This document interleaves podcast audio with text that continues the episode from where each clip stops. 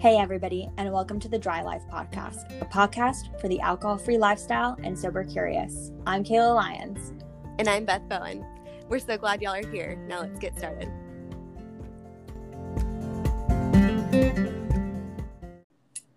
All right, today's guest is actually her second time here on the Dry Life Podcast. She's an advocate in the college community and a sober blogger. Welcome, Stephanie. Hey. Hello. I'm How so happy to be back. I know. How are you? I'm doing well. I am graduating in about a week. So I've just been doing all of the crazy things that come along with that and getting ready to take my finals and then be done with college. Are you having a graduation party? We are. We're having one with just my roommates and their families kind of in our apartment. So nice. not nothing too big, but yeah. Fun. Okay. Well, for anybody who may have not listened to your previous episode, why don't you tell the audience just like a little bit about you and, um, you know, your role in the sober online community?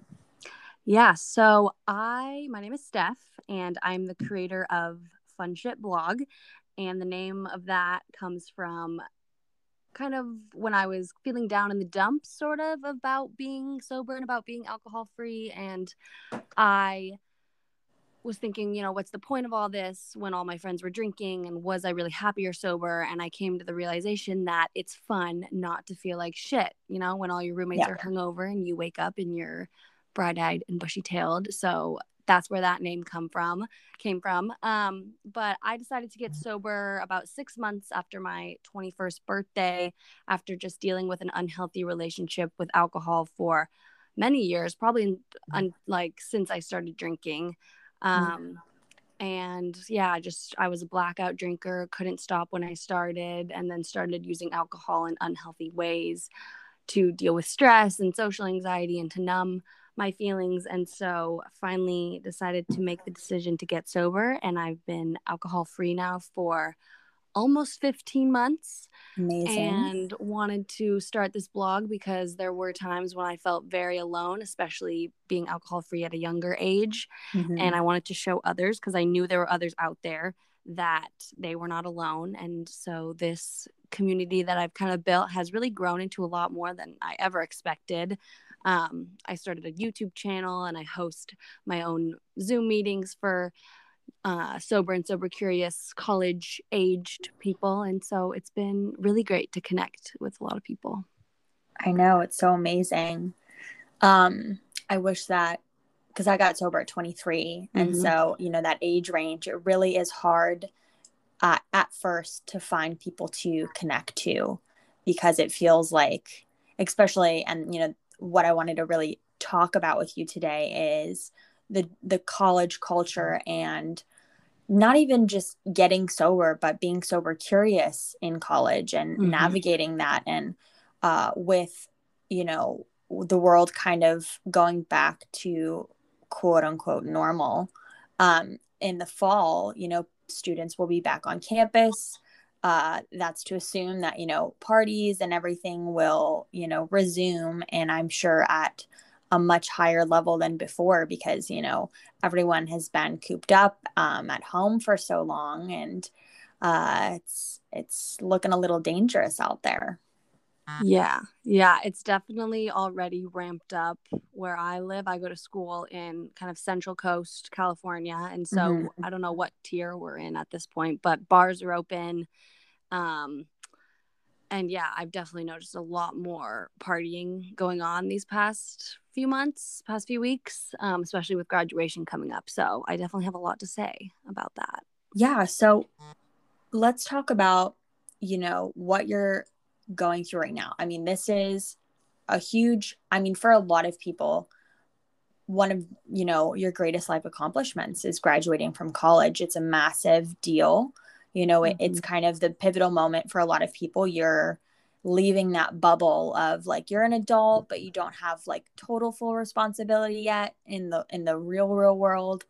And you know now you're officially going to be like you know completely independent and you know coming into the workforce. And you did all of that sober and it's so cool because you got to be and you get to be present for that where Mhm. i feel like you said you know people are already raging um and i bet you half the people won't even remember their their graduation Mhm. or their college uh you know their parties which when you think about it is is really sad um i mean what are you experiencing right now as you're going through that Yeah, so it's actually the perfect when you texted me to record this, it was kind of like the perfect opportunity um and time because I've just I've been pretty solid in my sobriety for the past few months. And then Mhm. ever since the party started ramping up, it's honestly been getting harder and harder.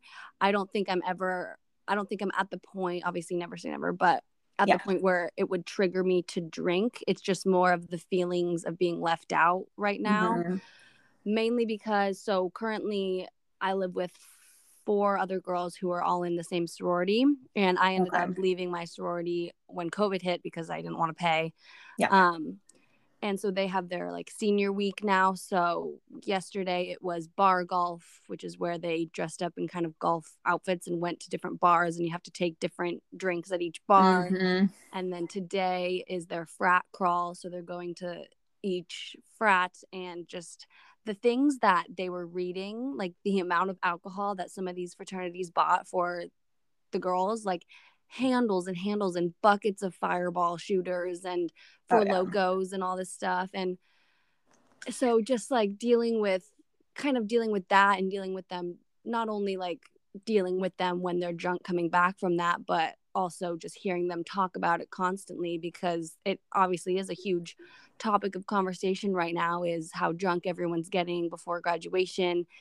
And you made a good point. I think I have definitely had some feelings of being left out and knowing that, mm-hmm. oh, that could have been me. But also, you know, it, I would not have remembered probably most of it. And just, this is such a wild phase of life to it's the one time in my life that I've never had a plan of what I'm going to do afterwards. I Mhm. know that I'm going to start looking for jobs and I kind of know like the area where I want to live, but it's the one time in my life where I've never like known the next step. And so I think a lot of people drink in celebration of leaving college, but also probably out of anxiety and stress because a lot of people don't know what they're doing. And I think being sober during this time, while yes, it is hard having to miss out on a lot of those things, it also, like you said, allows me to be present during this phase of my life and remember all these celebrations because that's the one thing that I'm mm, struggling with the most and that I often struggle with is how to celebrate without alcohol. Because whether it was a birthday or, you know, graduation or whatever event that we could do to celebrate or even like finals being over, I always was looking forward to drinking. And so now that I don't have that, I have to find different ways to celebrate. But when you're surrounded by people who only know how to celebrate with alcohol, it's kind of hard to, you know, find people who are willing to do something else with you. Um, so yeah, that's Mhm. kind of what I'm dealing with right now. Well, unfortunately, it doesn't necessarily get better. And I Yeah. don't mean that as like a looming bad thing, but I think it's a something that I thought when I was in college, um, or as I was leaving college and when I was getting sober was, you know, okay, well, you know, I'll get older and everyone else will get older, and so we'll grow out of this. You Mhm. know, well, nobody's going to be drinking like this and partying like this at 30. It's just, you know, ridiculous. It's a phase. And now I'm 28 and I still have a lot of friends and acquaintance like acquaintances that do drink and party that way. And so I think there's this kind of myth, if you if you will, you know, that like, okay, well, you know, once college ends, I'm gonna get my shit together and uh, you know, I, I'll stop drinking and partying like this and I'll, you know, get a job and everything will be, you know, great. And I think you really have a one up on a lot of people because you have essentially, you know, gotten your shit together, you know, maybe not perfectly, but a Mhm. lot more than a lot of people your age.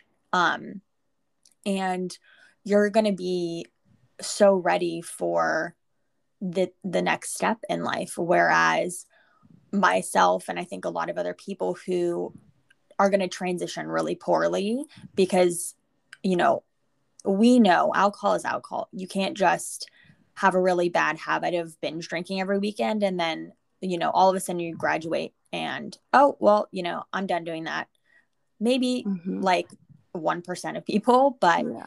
the majority of people, like, we are creatures of habit. And so that's going to turn into, you know, grad school life or, you know, what whatever, you know, people go on to do. Um, and that's kind of the I think a lot of people don't want to think about that. They they want to just tie in like, oh, you know, I'm living my best life. It's college. That's what this is for. Um, but realistically, it's not. Like I, I really look back at my college experience, and I feel like I missed out on a lot because of my drinking. Mm-hmm. You know, and I I wish I could kind of go back and participate in a lot more. And you know, I don't know if I necessarily do the Greek like thing just because it is so alcohol centered. Um, but you know, I, I was a big sister for a fraternity, and so that involved, you know, mostly drinking and mm-hmm. you know, there's so many other clubs and activities and so many thousands of people on campus to connect with like on a real level. And I think so many of us get caught up in like, oh, I came here to party mm-hmm. and I mm-hmm. came here to enjoy myself when in reality, like you're spending like tens of thousands of dollars to get an education. And really, I know I, I walked away with very little uh, education and mm-hmm. um, I was lucky enough, you know, to to get an internship and kind of work my way up. But I I don't think I I think unfortunately the college system really supports this. Yeah, definitely. I I think also I feel very lucky. Like you said, there are a lot of clubs and activities to get involved in. I think, where did you go to school again? I went to Virginia Tech. Okay. So I feel like in those places, and especially kind of where I live, there's a lot to do outside of the college. Like I live near a mm-hmm. beach and I live near hikes. And the other day, like, or the other weekend, I went to Big Sur, which is arguably one of the most beautiful places in America. And I have totally. lived two hours south of there for the past four years and have never gone because of my drinking because I drank every weekend. And so that's just like one thing that I get to experience. But I think it is important to mention like I have friends who go to school in the middle of a cornfield and they don't have any other activities. Mm-hmm. That's kind of an exaggeration, but like, you know, they don't have other things to keep them occupied. So if you are in that situation and you want to get sober, but your college is really a party school and really centers around drinking and there's not anything else to do, I totally see how getting sober in college can seem much, much harder than if there is other things around to distract you. Yep um, but also to the point of how it doesn't necessarily end after college i think that's totally fair and i think that that's another thing i'm kind of nervous about because when you leave college and when you are trying to make friends in new areas it's often or at least from what i've seen is people going out to bars and people drinking mm. together and i even had a friend text me the other day saying that she was going out with her friends, her new friends that she just met in the city, and they were all going out for drinks. And that's just kind of how people bond in a sense. And so, yeah. what I'm trying to figure out is how am I going to meet people when I move to a new place without the bar scene? And I know there are other ways, but it's definitely, I feel like, going to be more work than just meeting up with someone at a bar, becoming friends, and then going out for drinks with them from then on. Oh, yeah.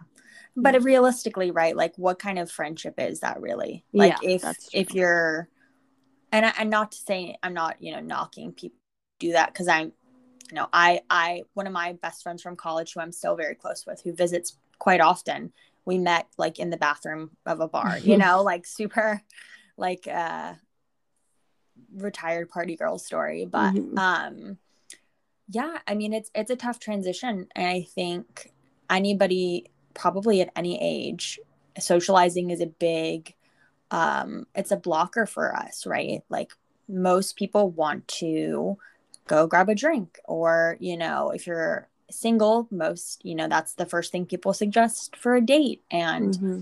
um not to say that you can't go do those things right? Because the cool thing about really the sobriety curious movement is that a lot of these bars and restaurants are now offering actual non-alcoholic options and not just like you know tonic water and lime or mm-hmm. like shirley temple mm-hmm. um and so you can participate in your own way but at the same time to your point like sometimes i really remind myself you know as a sober person i really don't have any business being in a bar uh, mm-hmm. not because i feel threatened in my sobriety but just because i'm not interested in what's going on there. Mm-hmm. um and so what you really have to do is get out of your comfort zone. And like i also need to take my own advice with this right? Um but um there are a lot of ways like my boyfriend when he moved out here he didn't know anybody um, and i was lucky enough like when i moved down to orange county from la i had already known him and all of his friends so i kind of had like a you know a launch pad but mm-hmm. he really got into like um, joining you know adult sports teams and going on like the meetup.coms are really popular like there's running clubs and there's like pretty much a club for everything um, and i think with like the online sober and sober community especially now i swear i see you know new accounts and new communities popping up every day. Mm-hmm. um, you can actually really meet people in a new area through instagram and i mean that's how i met you know esther from Sober mm-hmm. Otter, Shay from No Booze Babes. Like they both live right down the street from me. And, yeah. you know, I probably never would have just bumped into them. Um, and and we don't do AA, so it's not like I would, you know, meet them at a meeting. Mm-hmm. Um, so it's definitely more effort.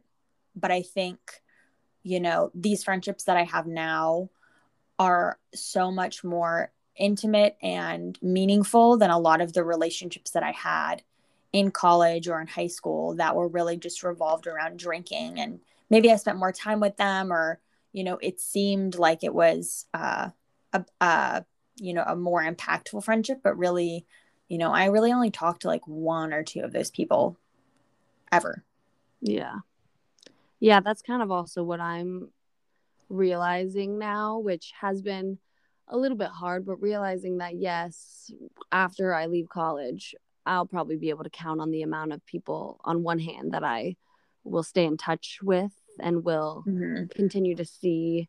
Um, and that's yeah, that's just because I think I I joined a sorority, met all those girls, and then started drinking with them, and then got a boyfriend very early on. And I think both of those things kind of prevented me from having motivation to really go out and try new things and meet new people. Um, but I have been taking pointers from my boyfriend too because he moved to a place where he didn't know anyone either. Mm. And I swear every day he FaceTimes me and he's like, Oh, I met a new guy at the gym or I met this oh, guy at coffee and we're we're going to get dinner tonight. And it it has just shown me that there are people out there that you will become friends with, but you can't just keep your head down when you go to the gym or the coffee shop and not like talk to anyone. It does take effort.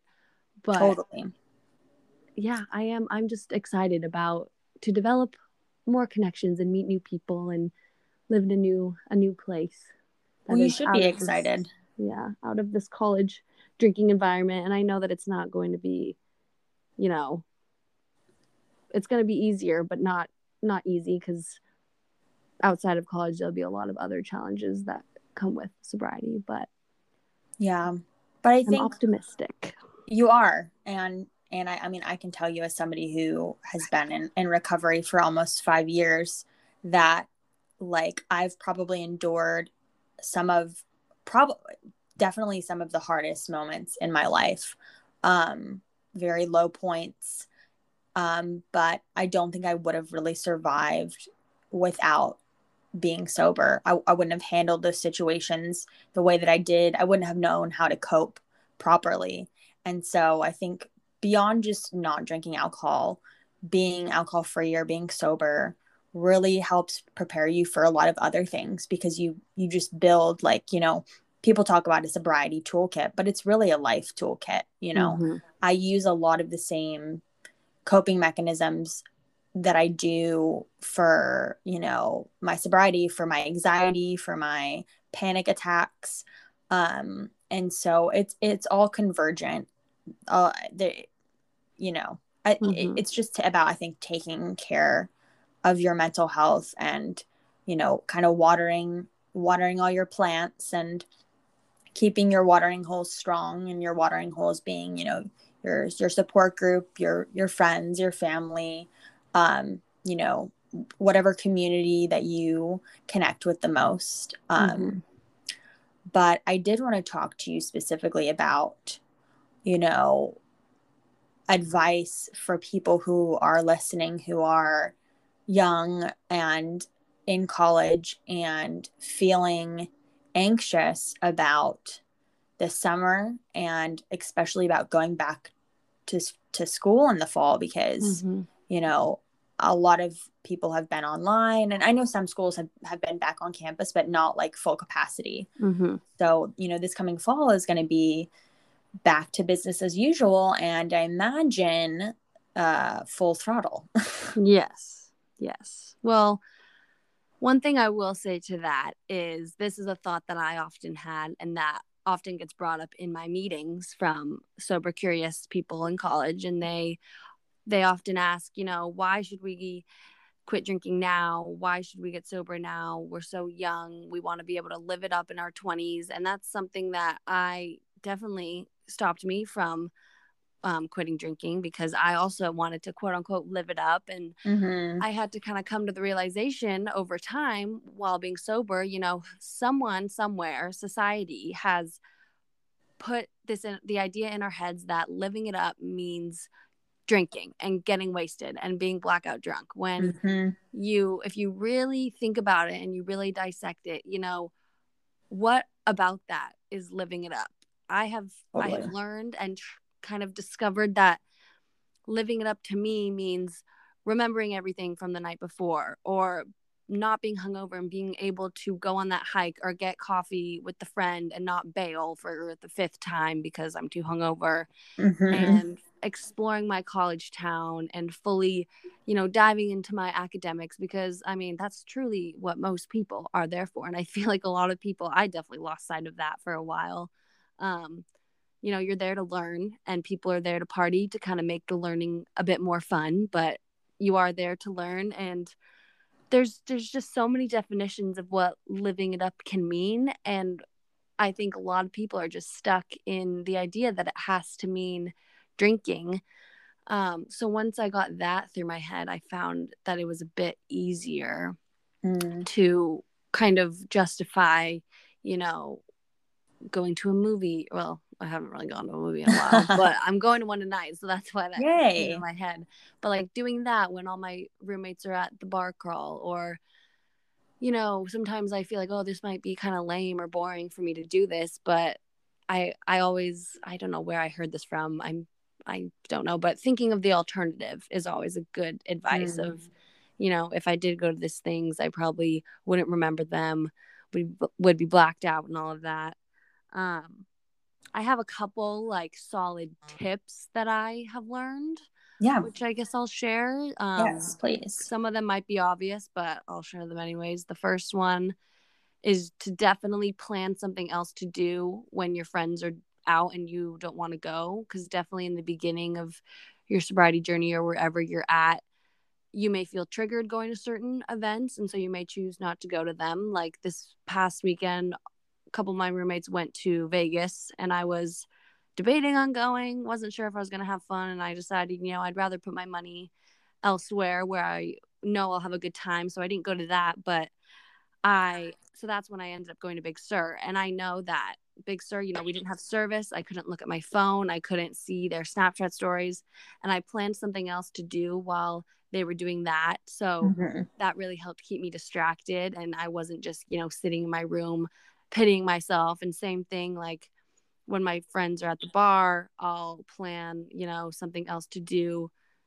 Yeah just to keep me distracted. Um with that too like social media can be very hard to look at when you are first getting sober like snapchat stories instagram stories because it's just so it's so interesting that when you're out of that culture, you can see how much of that culture it, it, it's just everything revolves around it. I swear every Snapchat story that I see is someone drinking or something involving alcohol. And now there's even have you heard of Drinking Buddy?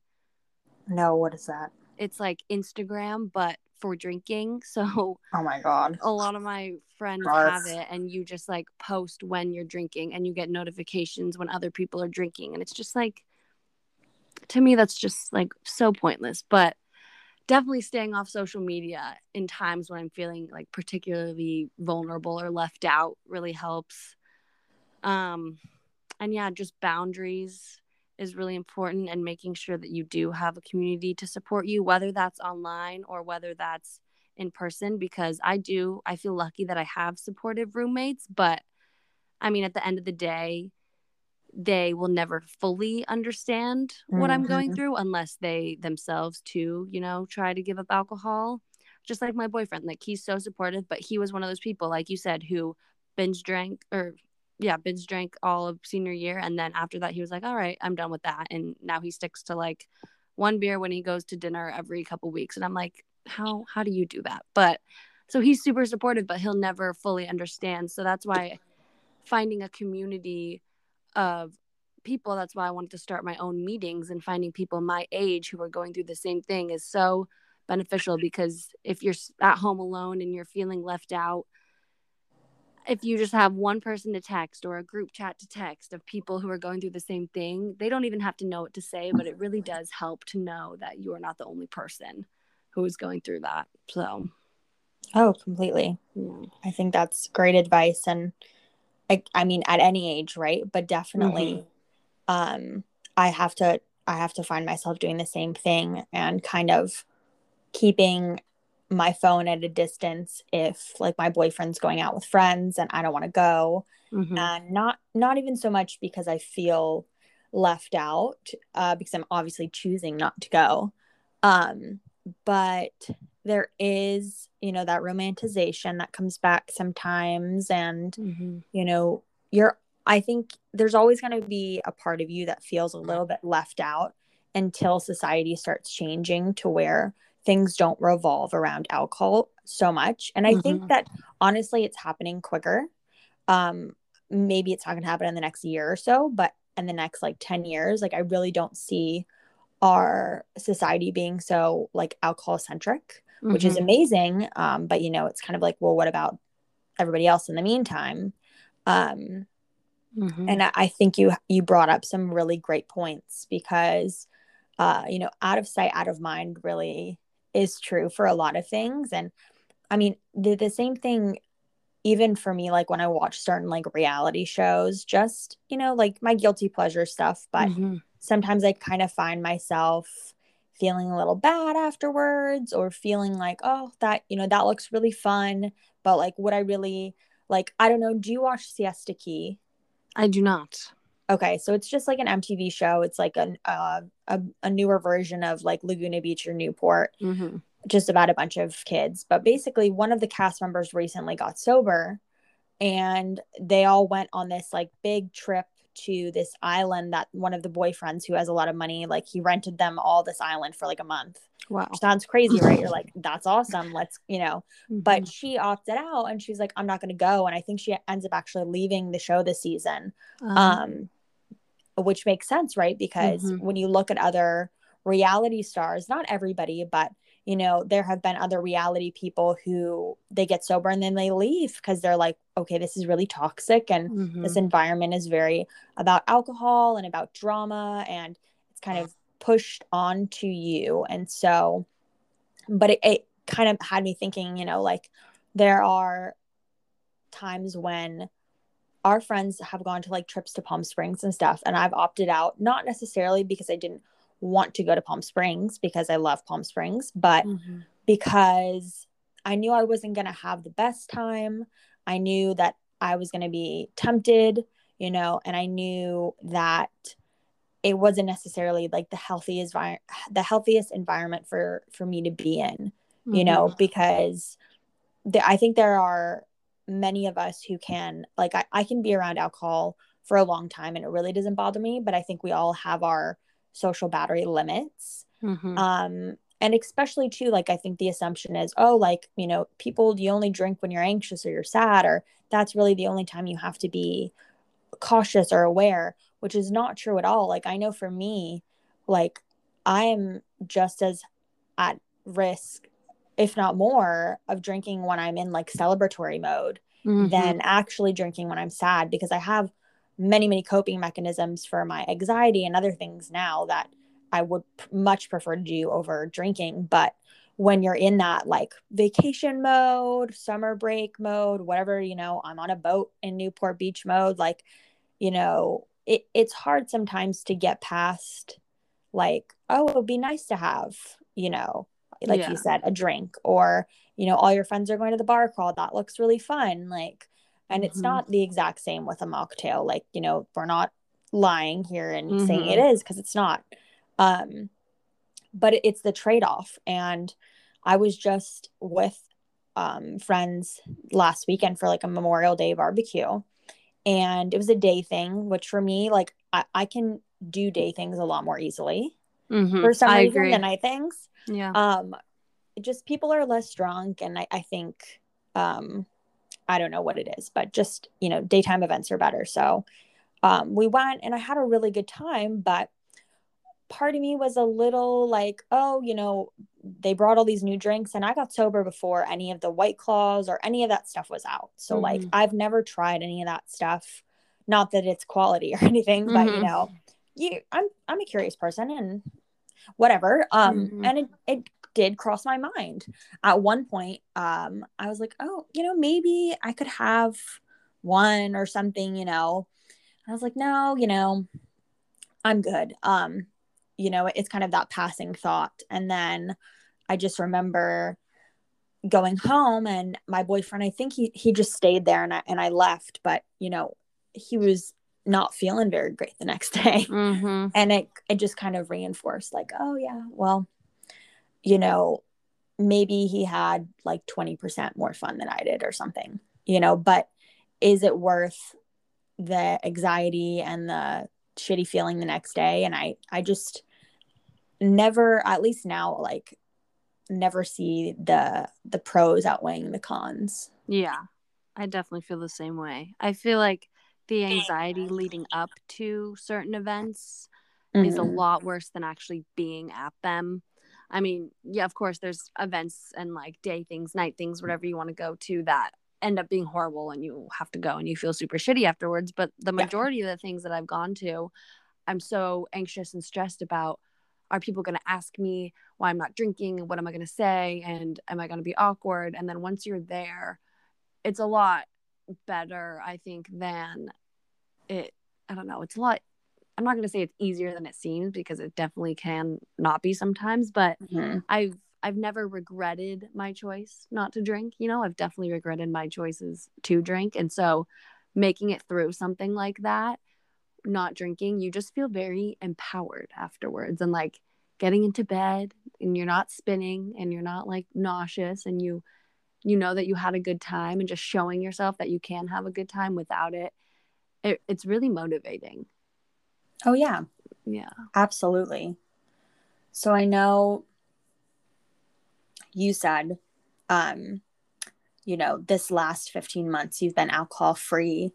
Um, what kind of gave you the courage to make that finalized decision? Because you were still in college. You still, you know, probably could have validated to yourself, like, oh, yeah, I'm going to keep, you know, living my best life or, you know, whatever you know validation we Mhm. give ourselves um what what made you really decide to put your foot down and say you know what?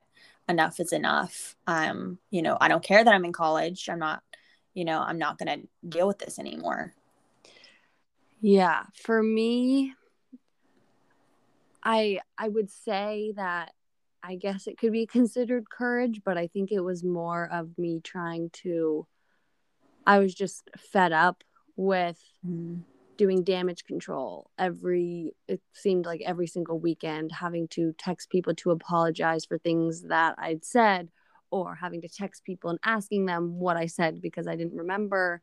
And losing sight really of myself and kind of realizing that I had really just succumbed to the drinking culture in college and I wasn't focusing on school and I wasn't focusing on my grades and I think the ultimate like nail in the coffin for me was I attempted to get sober, made it about 30 days, and then was having those thoughts of, you know, am I truly happy or sober? Like, I don't think I am. And so then I tried to drink again and told myself I was going to have two beers and then ended up blacking out that day. And so realizing that really nothing had changed. Mm-hmm.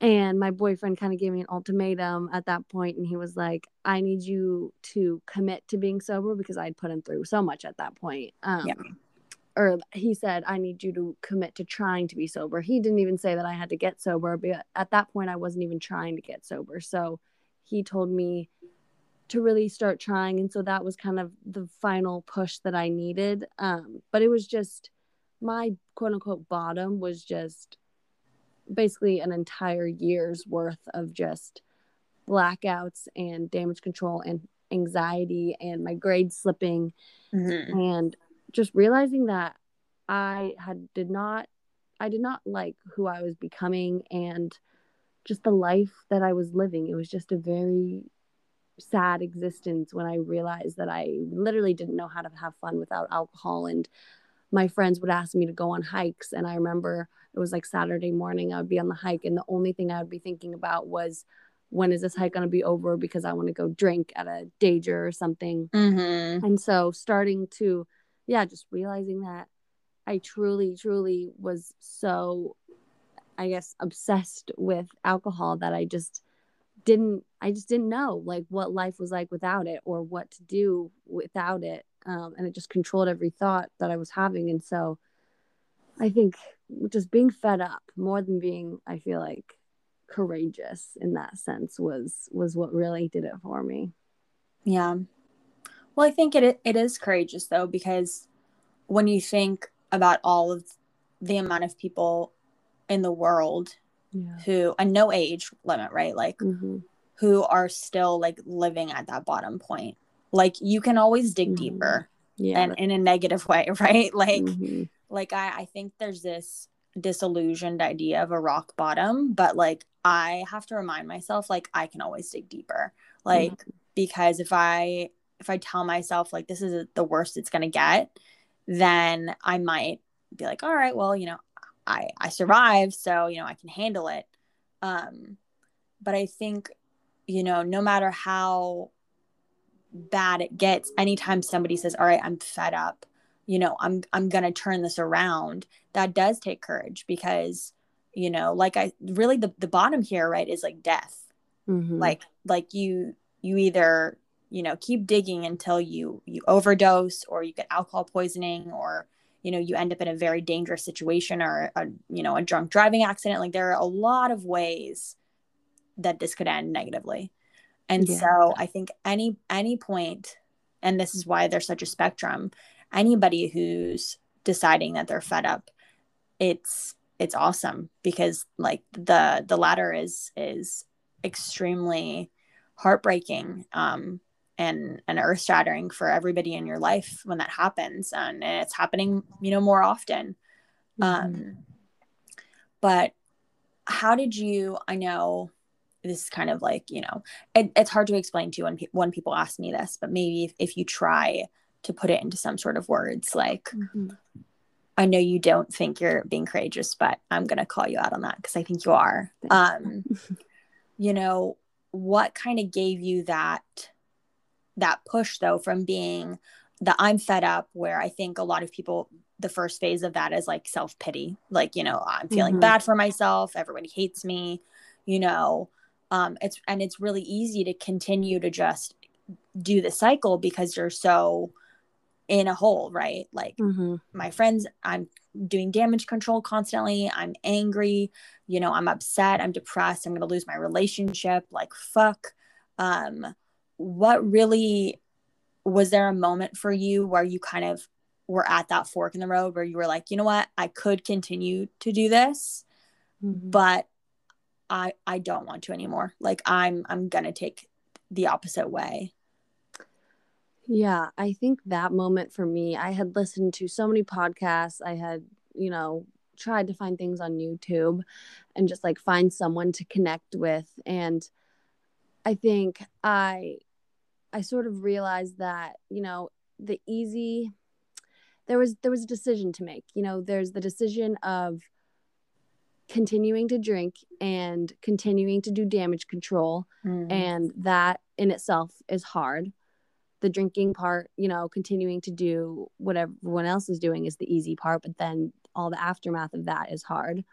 And then the other fork in the road the other side of that is it's hard to you know get sober and be sober in a binge drinking environment. And so i think i remember seeing this quote on pinterest or something and it was like which do you want the pain of staying where you are or the pain of growth? And there was mm-hmm. obviously i could stay where i was and that would be hard or i could grow from it and that would also be hard. So it was kind of picking which sort of hard that i wanted to do. And i knew that you know the latter was going to end make me end up in a better place than where i started. So despite the fact that it was hard it was really going to get me to a better place. And so once I finally took that first step and kind of posted about my struggles, because I think being open about your own struggles is one way that can really motivate you to keep going because then you know that people are there to support you. And I mean, it doesn't have to be like I did, like posting on Instagram, it can just be telling one person, but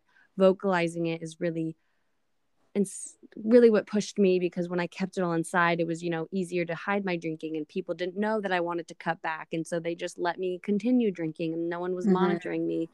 And so, yeah, once I posted on Instagram and just the feedback that I got from that of other people saying, you know, I'm going through this too, kind of was the final thing that was like, oh, I am not alone in this because for so long I, I thought I was. And so sometimes I even like to this day like get embarrassed when people talk about my blog or when new people that I know start following me and I'm like, "Oh, now these people know that I'm sober and these people know and everyone it seems like in my college town, I feel like when I see people, I just the first thing I think of is like, "Oh, do they know I'm sober?" And so it's like but to battle like all those thoughts every day, I I do get embarrassed sometimes, but then what over what outweighs that is just hearing other people talk about how much I've helped them and how much I've inspired them. And so that what really, you know, makes me want to keep doing this for as long as I can and really help change the narrative that you need to be drinking in college to have a good time because it's really not the case. Totally. Yeah. And I think that most people who are judgmental in this space are, it's a lot of projection. Mm-hmm. And most people you come across are really actually very supportive um, or and they you know they have a lot of admiration for people who don't drink you know um, and it doesn't really matter why you know you don't have to divulge your entire life story to somebody mm-hmm. you know i think no is a complete sentence when mm-hmm. when you're mm-hmm. out and if you want to tell people your journey then like more power to you and if and if you don't then that's kind of the cool thing about social media right is like the anonymity of Instagram or forums and things like that. And I know it's been cool to watch from like a community standpoint, seeing a lot of new accounts come in mm-hmm. that don't have a name and don't have a face to it. And then over time, seeing them post who they are mm-hmm. and change their name and be more open. And, you know, I think that's a really great option too, because I'm like you, I have to put myself accountable so mm-hmm. if I'm if I put myself out there, no matter what it is, like if I put it on Instagram or you know, I email or I say it in a meeting, whatever, then it's out there and I've and I'm I'm a committed person, so I'm gonna do it.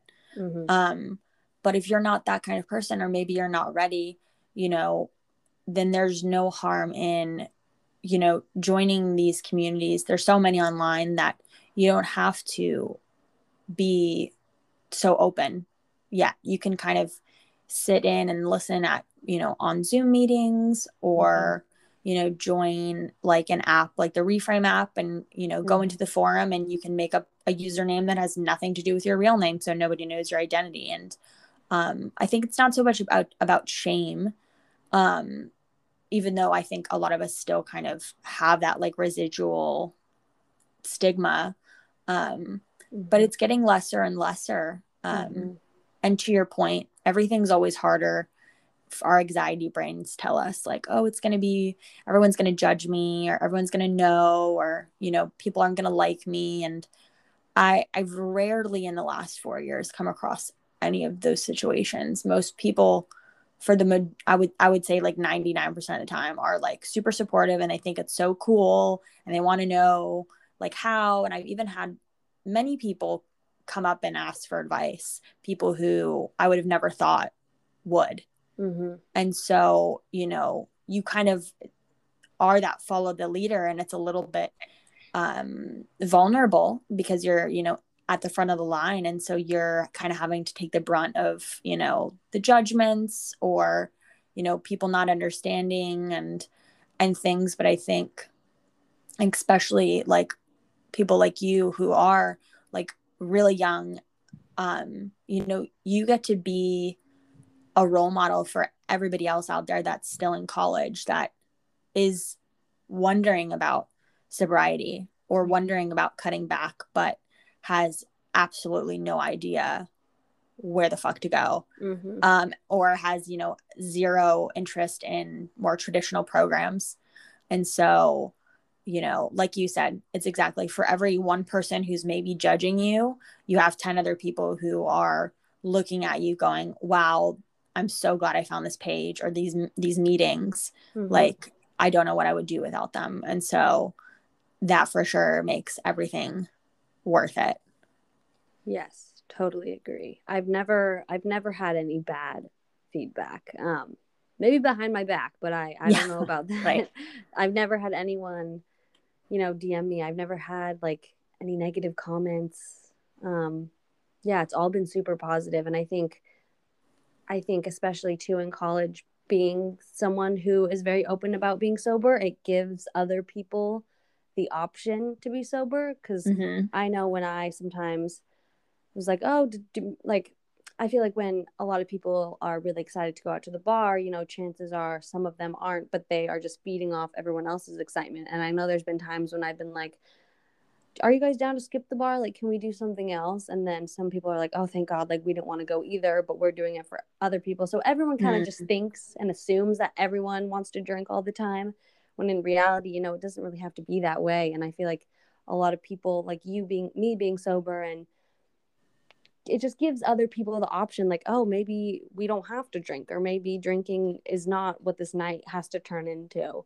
Um, but yeah definitely if if judgment and fear of what other people are going to say is one of the main things that you that is holding you back from being sober i think you really need to smash that real quick because yes like you said like some people will judge but it will be majority positive because at the end of the day you are doing what's right for you and for your mental health and how can someone judge you for that Oh yeah. And at the end of the day, right? Like I think the funny thing is those the same people that were judging me the most or who were most apprehensive to maybe get close to me because I met them and they were really partying hard and they probably thought I was judging them, you know, because it's like Mhm.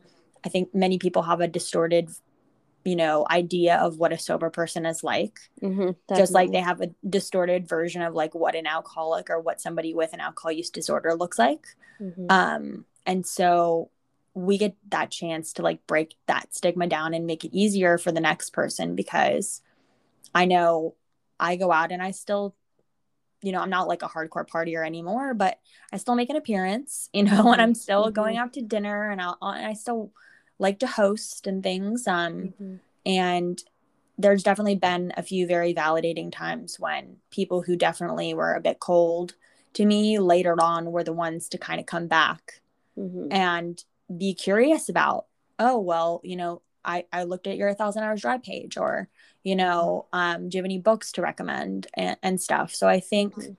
really being like uh as empathetic and understanding as you can be um in any situation but especially this if somebody is being negative towards your sobriety, it's much, much more likely that it's a reflection of what's going on with them internally and their relationship with alcohol. Yes. Than it has to do with your sobriety. Like I, I would bet money on it. So definitely, definitely.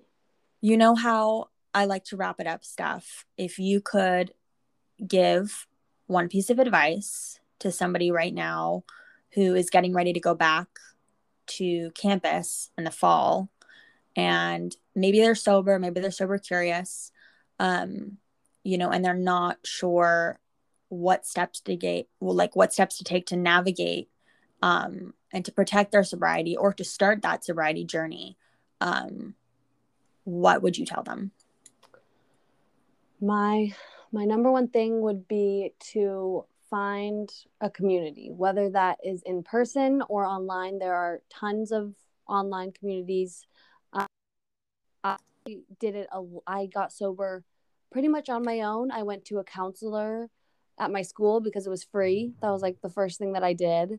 And then pretty much after that, did it on my own for six months and then realized, you know, I would really benefit from hearing other people who are going through the same thing that I'm going through. And so that's when I, I started going to the re- retired party girl meetings.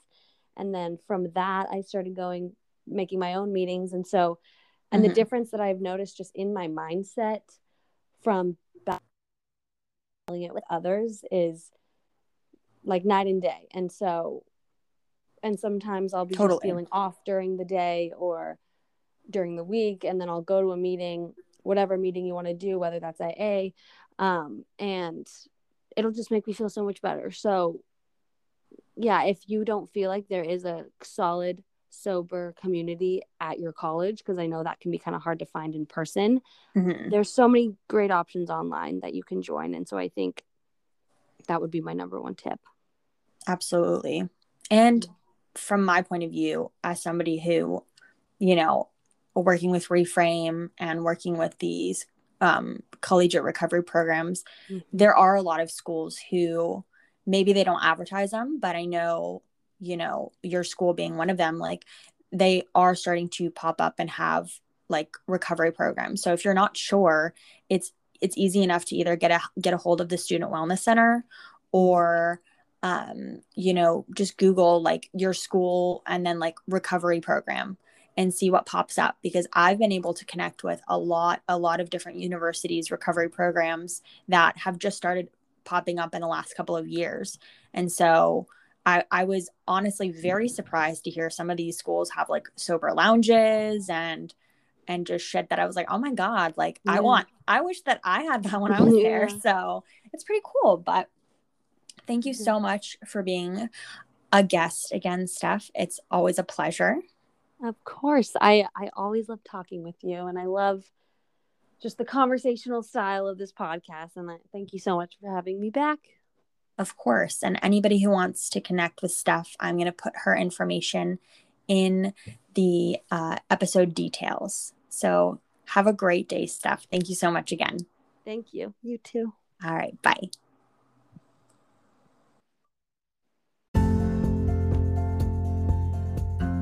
Thank y'all for tuning into The Dry Life, a podcast for the sober and sober curious, presented by Reframe. My name is Beth, and my co host Kayla and I drop a new podcast every Thursday. Make sure you subscribe so you never miss an episode.